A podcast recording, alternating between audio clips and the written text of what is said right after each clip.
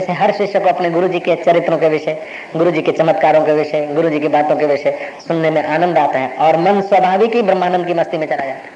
फिर माला भजन करना नहीं पड़ता, स्वाभाविक ही मस्ती आने लगती है।